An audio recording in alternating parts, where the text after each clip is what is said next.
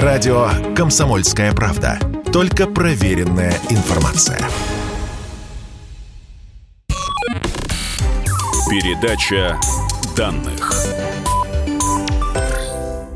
Здравствуйте. Вы слушаете передачу данных. Меня зовут Мария Баченина, и недавно в руки мне попала научная статья под заголовком «Прогноз глобального потепления на 10 градусов Цельсия. Физика близкодействия». Заинтересовало меня то, что автор, исследователь, кандидат физико-математических наук Лев Александрович Похмельных, писал об источниках электронов и мощности их воздействия на атмосферу.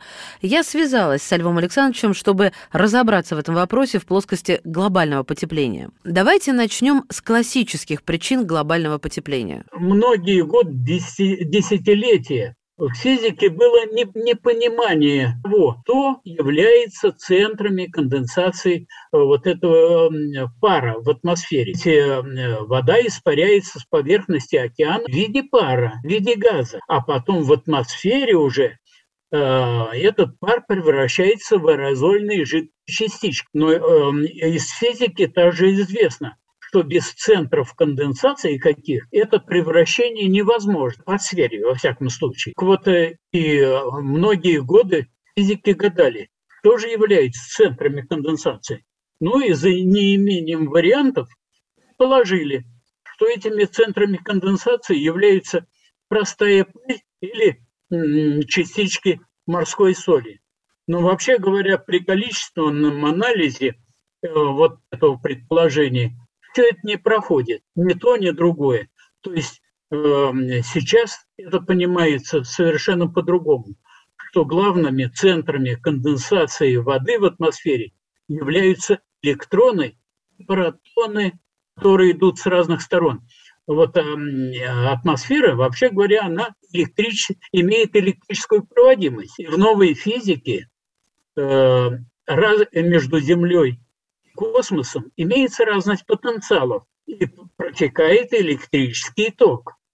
И этот ток, величина этого тока известна. Он равен 1500 ампер примерно. Вот этот ток, он составляется из э, потока протонов верхней атмосферы к Земле и с поверхности Земли в виде электронов. Вот таким образом протоны и электроны становятся центрами конденсации. Оказывается, вся современная борьба с выбросами углекислого газа в атмосферу – это лишь политический бизнес на квотах выбросов этого газа. А глобальное потепление набирает скорость. Оно проявляется в виде рекордных экстремальных температур на Земле, росте площадей засух, селения лесных жаров. А в результате чего пришли к выводам, о которых мы говорим сегодня? Истинная причина глобального потепления стала понятной только для работы выдающегося советского климатолога, геофизика, специалиста физики атмосферы, академика Михаила Ивановича Будыка. Будыка показал, что половина тепла, греющего атмосферу, это тепло, конденсации пара в аэрозольные частицы. Когда аэрозольные частицы возникают и растут, атмосфера нагревается. Однако известно, что для формирования аэрозольных частиц в атмосфере нужны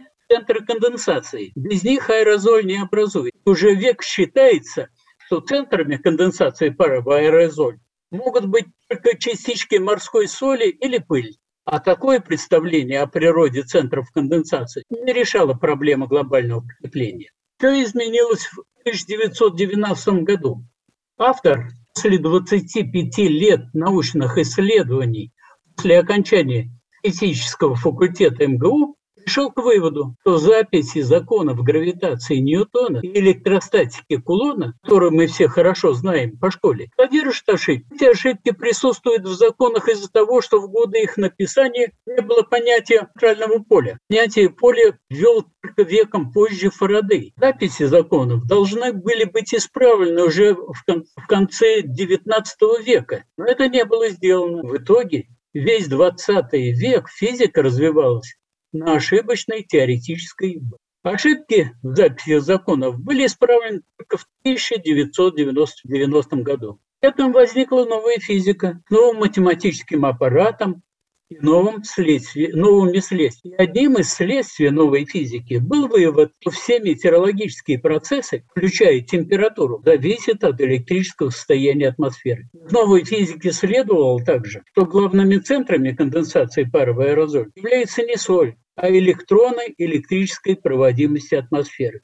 Этот вывод открыл истинную причину глобального потепления. Лев Александрович, эту гипотезу проверили? Искусственный поток электрона с Земли в атмосферу должен повышать температуру воздуха. В связи с этим с 1985 года в Москвой начали проводиться прямые эксперименты по проверке этого вывода. Вывод сразу же подтвердился. Оказалось, что с небольшими затратами энергии на эмиссию электронов в атмосферу можно изменять ход метеорологических процессов и температуру воздуха. К несчастью, создание новой российской технологии управления погодой совпало с политическими событиями событий 1991 года. Автору пришлось уехать из России. С 1996 года работы по практическому применению технологий были продолжены в Мексике. Помощью новой технологии там наполнялись водохранилища, снималась урожайность сельскохозяйственных культур, прекращались лесные пожары, устранялся туман или смог в аэропортах или в городе Мехико. Побережье Мексики защищались от ураганов. В северном штате Сонора, это в пустыне Альтар на границе США, где температура часто достигала 40 градусов, 1996-1998 годах было продемонстрировано искусственное понижение температуры на 8 градусов относительно среднего многолетнего значения. Этим подтвердилась зависимость температуры атмосферы от потока электронов техногенного происхождения. И это все с помощью искусственно созданной эмиссии электронов в атмосферу? Да. А как это делается? Э, технология ЛАКа реализуется с помощью наземных установок генераторов, глотителей электронов атмосферы. Установка ИЛАК – это система тонких проводов, находящихся с высоким электрическим потенциалом и представляет собой маленькую линию электропередач постоянного тока длиной около одного километра. Радиус действия такой установки достигает сотен километров. Для сравнения, общая длина всех линий электропередач на Земле в настоящее время достигает 100 тысяч километров. Расчеты показали, что сети ЛЭП способны поднять температуру атмосферы не на 2 градуса Цельсия, заявляют климатологи, а на 10. А это тепловая катастрофа на Земле. Анализ опытных данных показал, что ЛЭП сушит приземную атмосферу и поверхность Земли в районах их пролегания за счет оттока аэрозоля. Стало очевидным, что лесные пожары на Земле – это следствие осушения лесов сетями высоковольтных ЛЭП. Была обнаружена также корреляция между густотой сетей ЛЭП скоростью роста температуры атмосферы и возникновением озоновых дыр. В частности, в Сибири. Все это позволяет заключить, что причиной современного глобального потепления атмосферы является не парниковый эффект надвоокиси углерода, а потоки электронов в атмосферу в основном с проводов сетей высоковольтных ЛЭП. А что еще, кроме ЛЭП? Есть и другие техногенные источники поступления электронов в атмосферу. Это продукты горения всех типов промышленности и на транспорт. Мы прервемся буквально на несколько мгновений и продолжим этот удивительный местами разговор. Сегодня в передаче данных исследователь, кандидат физико-математических наук Лев Александрович Похмельных. Радио «Комсомольская правда». Никаких фейков, только правда. Передача данных. Мы снова в эфире. Здравствуйте. Вы слушаете, вы слушаете передачу данных. В студии Мария Баченина. У меня в гостях исследователь, кандидат физико-математических наук Лев Александрович Похмельных. И сегодня мы обсуждаем прогноз глобального потепления на 10 градусов Цельсия, что существенно превышает прогнозы климатологов. И что с этим делать, Лев Александрович? С точки зрения новой физики, для остановки глобального потепления на Земле необходимо развернуть на континентах сети установок типа ИЛА, которые будут работать в режиме удаления электронов из атмосферы и компенсировать потоки электронов с ЛЭП и от других наземных источников. Лев Александрович, опишите, пожалуйста, установку, которая либо улавливает, либо осуществляет эмиссию электронов в атмосферу. Как это выглядит? Представьте себе, ну, на площади 200 на 200 метров размещена антенна с тонкими проводами, с центральной мощной высокой, с радиальными проводами. Такой зонтик. И на этот зонтик дается высокий постоянный потенциал. И э, под этим потенциалом э, провода начинают э, источать электроны в атмосферу. Или в, но это в зависимости от знака потенциала.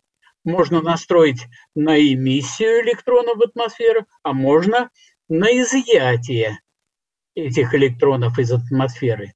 И таким образом э, можно делать э, все, что нужно получить из атмосферы.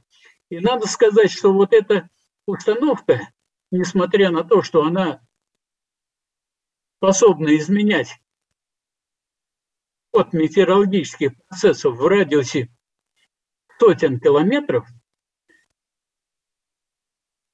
используют энергию порядка половины киловатта. Те электроны, которые попадают на антенну, они уходят на Землю. В Землю, ага.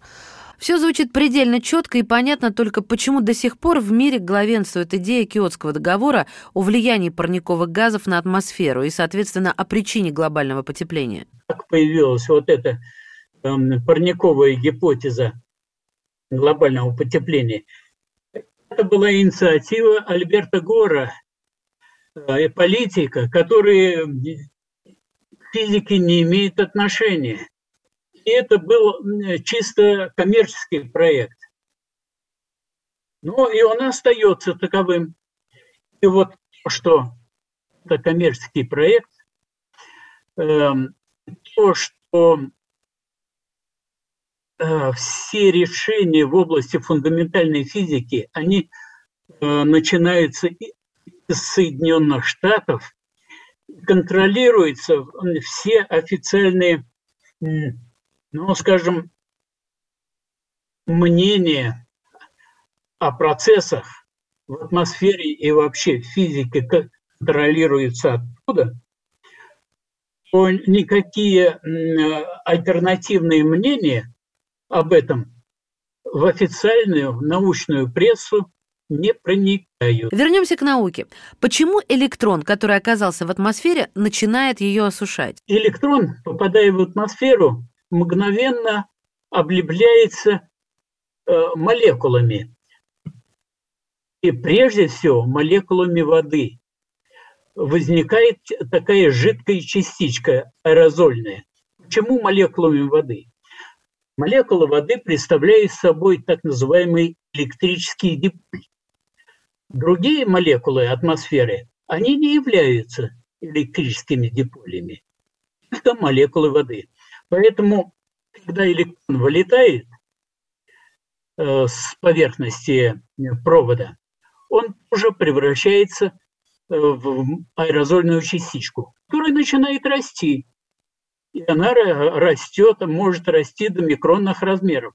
И даже э, дальше, но дальше она превращается в частичку осадков, в облачные частицы, частицы и в частицы осадков.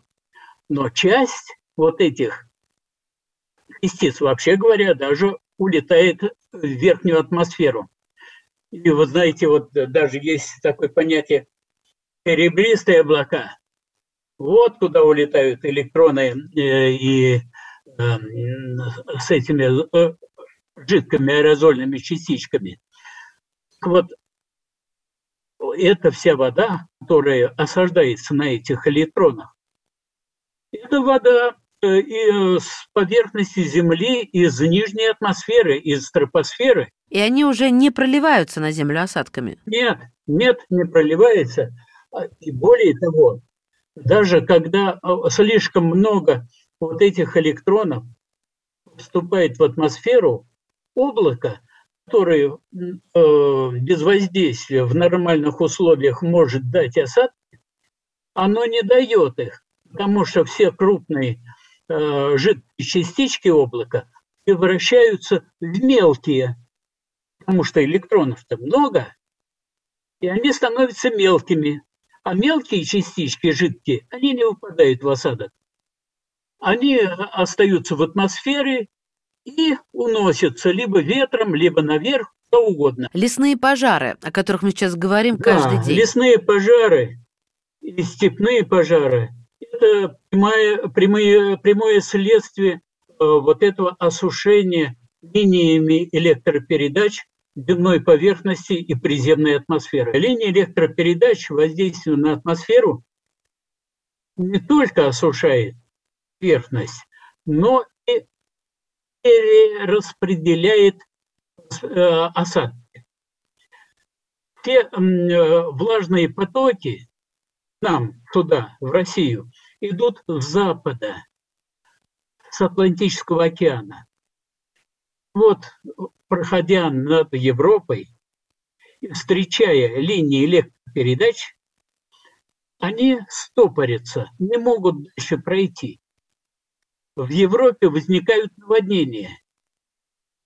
И вот эти осадки эм, становятся избыточными в Европе. И э, эти потоки не могут пройти прямо. Вот, например, атомную электростанцию Э, в Белоруссии. И она своими линиями электропередач оградила путь движения этих э, влажных потоков воздуха с Атлантического океана в Москву. Потому что Москва практически на той же параллели, что и Минск находится. В результате этого эти потоки делятся на два рукава. Один рукав проходит через Скандинавию, а второй через юг России. И вот сейчас мы можем наблюдать, что вот этот южный рукав, он проходит через Италию, Грецию, через э, наш Крым, через Кавказ и создает наводнение. Это влага, которая без воздействия линии электропередач прошла бы через э, Москву, через среднюю полосу России. Лев Александрович, спасибо. Сегодня Лев Александрович, спасибо большое. Сегодня в передаче данных был исследователь, кандидат физико-математических наук Лев Александрович Похмельных. Передача данных.